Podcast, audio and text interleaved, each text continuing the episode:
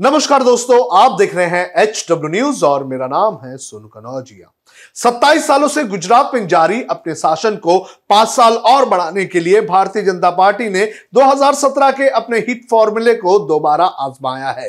Party ने एक बार फिर से बड़ी संख्या में मौजूदा विधायकों के टिकट काट दिए हैं। प्रधानमंत्री नरेंद्र मोदी और गृह मंत्री अमित शाह के गृह राज्य में पार्टी ने उनहत्तर मौजूदा विधायकों पर एक बार फिर से भरोसा जताया है। वहीं सत्ता विरोधी लहर को काटने के लिए तीन दर्जन से भी अधिक के विधायकों की टिकट काट दी गई है। इनमें से आठ बड़े नेताओं ने एक दिन पहले ही दोबारा चुनाव नहीं लड़ने की इच्छा ज़ाहिर की थी। इस शो में मैं आपको बताऊँगा वो नाम जिन्होंने इच्छा नहीं ज़ाहिर की है चुनाव लड़ने की, या फिर ये कहें कि उनका टिकट काट दिया गया है, ये मैं बताऊँगा और साथ ही ये भी बताऊँगा कि किसको किसको टिकट मिली है। सबसे पहले मैं बात करूँगा बीजेपी के उन नेताओं की या फिर मौजूदा विधायकों की जिन्होंने इस बार चुनाव नहीं लड़ने की बात कही है या फिर यूँ कहें कि उन्हें इस बार टिकट नहीं दी है। इसमें सबसे पहला नाम आता है विजय रूपानी का। गुजरात के मुख्यमंत्री रह चुके विजय रूपानी इस बार चुनाव नहीं लड़ेंगे। पार्टी ने उनका टिकट काट दिया है। हालाँकि उनका कहना है कि उन्होंने खुद चुनाव नहीं लड़ने का ऐलान किया है।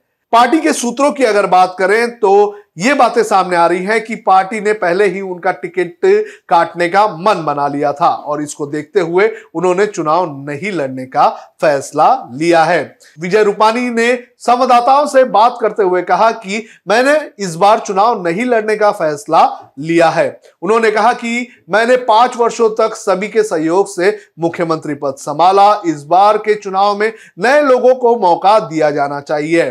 जिस भी शख्स को उम्मीदवार के रूप में चुना जाएगा, हम उसे जिताने के लिए काम करेंगे। विजय रूपानी की अगर बात करें तो कुछ ही वक्त पहले उनकी सरकार को बर्खास्त कर दिया गया था। पूरा का पूरा मंत्रिमंडल जो है, वो बदल दिया गया था। कहा जा रहा था कि कोविड के दौरान जिस तरह से विजय रूपानी की सरकार ने काम किया था, उसको लेकर काफ़ी नाराज़गी लोगों के अंदर थी और लोगों की नाराज़गी खत्म करने के लिए अमित शाह और मोदी ने यह फैसला किया था। रूपानी की तरह नितिन पटेल का भी टिकट काट दिया गया है। नितिन पटेल गुजरात के उप मुख्यमंत्री रह चुके हैं।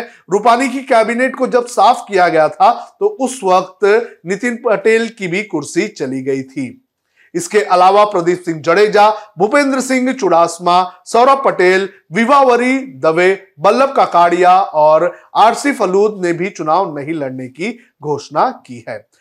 अब बात करते हैं उनकी, जिनको इस चुनाव में टिकट मिली है।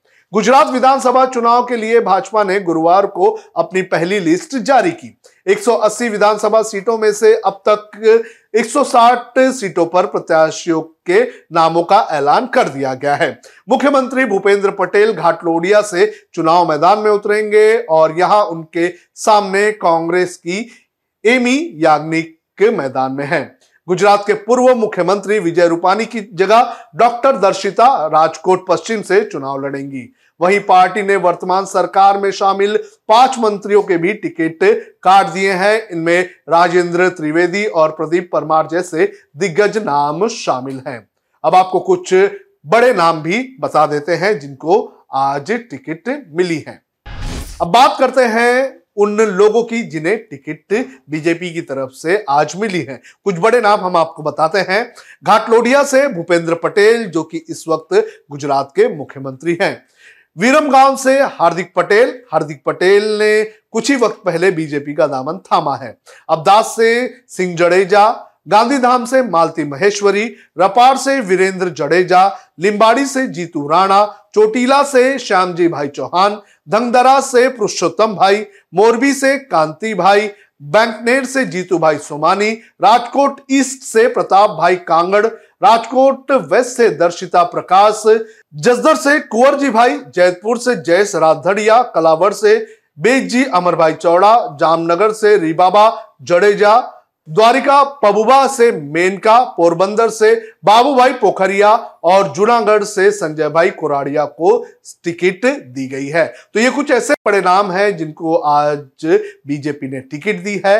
हालाँकि बीजेपी को ये पता है कि इस बार सत्ता विरोधी लहर है और इसको देखते हुए तीन दर्जन से भी अधिक विधायकों की टिकट काट दी है। आपका इस पूरे मामले पर क्या कहना है? आप कमेंट करके हमें ज़रूर बताएँ। अब खबरें पाइए सबसे पहले। हमारे मोबाइल न्यूज़ एप्लीकेशन पर।